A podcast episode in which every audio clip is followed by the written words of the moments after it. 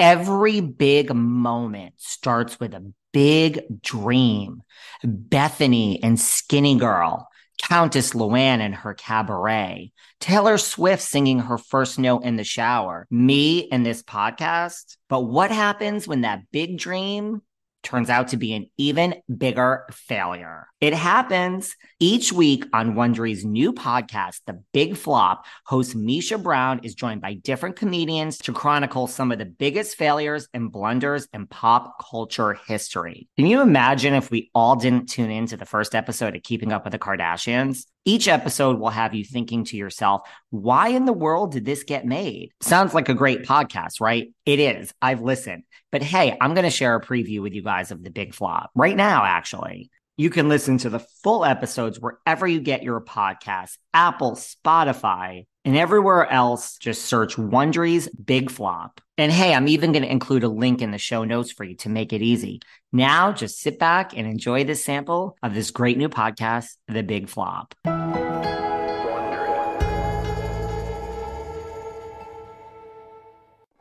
It's October twenty twenty, and actor Thomas Lennon is sitting butt naked on a bucket.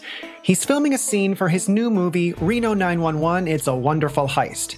Here's Lennon on A V Club. I had my pants completely down, and I was pretending to poop in a bucket. Do y'all remember Reno nine one one? It was that instant classic when it premiered on Comedy Central in two thousand three. And now, seventeen years later, they're shooting the revival for a brand new streaming platform called Quibi. Quibi claims it's a brand new way to watch T V and movies. Hollywood quality content in ten minutes or less, only available on your phone. The idea came from some of the biggest names in Hollywood and Silicon Valley. The app seemed to have everything going for it. But right in the middle of a take, Thomas Lennon starts to notice whispers among the crew. Everyone's suddenly uncomfortable. And it doesn't seem to have anything to do with his butt. When we finally cut, everybody's like, hey, Quibi's uh, doesn't exist anymore. And I was like, oh, oh, that was weird. Because all the thing, the, the uh, pooping on the bucket was definitely, this was for Quibi, so. If you think that's undignified, then just wait until you hear about the rise and fall of Quibi, which lasted less than a year before it kicked the proverbial poop bucket.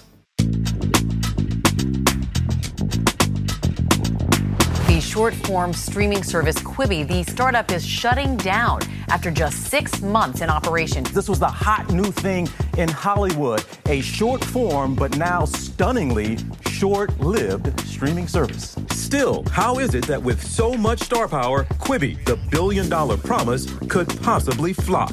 From Wondery and At Will Media, this is The Big Flop, where we chronicle the greatest flubs, fails, and blunders of all time. I'm your host, Misha Brown, social media superstar and your wife's gay best friend at Don't Cross a Gay Man.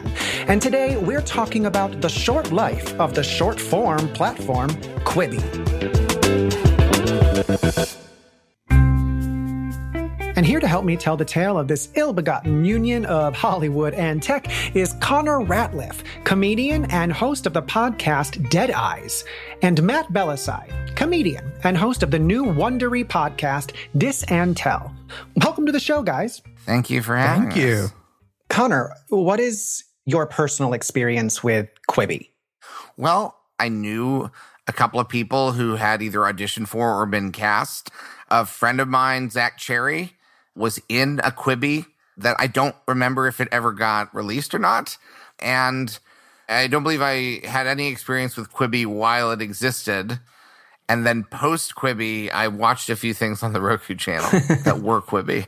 Matt, we asked you earlier about your connection with Quibi offline, and you said you felt like you're the only comedian who didn't have a Quibi show and that you absolutely did not watch a single second of it. No disrespect to all of the wonderful people involved. Well, I have gone far enough into the black hole that is Quibi. So for a lot of people in twenty twenty, there was basically no daylight between finding out that Quibi existed and finding out that it had gone up in flames. But the Quibi story actually begins much, much earlier. And to understand Quibi, we first have to talk about The Da Vinci Code. Dan Brown's best-selling novel. Okay. Obviously, right? Yeah. So it's around two thousand eleven, and Hollywood super producer Jeffrey Katzenberg picks up the mystery thriller like so many other people, and as he blasts through it, he has an epiphany. He realizes that the best thing about The Da Vinci Code is apparently how short the chapters are. I had no idea we were going to start there. All the way back. Listen, he's got a point. Well, fast forward to twenty eighteen, and Katzenberg, because of this, wants to create a subscription-based, smartphone-only streaming platform for shows that are only six to nine minutes long. Here he is talking at Axios' Smarter, Faster Revolution conference. Listen, I don't think people have as many thirties and forty minutes today. I think that giving them the convenience, if they got ten minutes, they can read a chapter or two. If they've got an hour, they can keep going.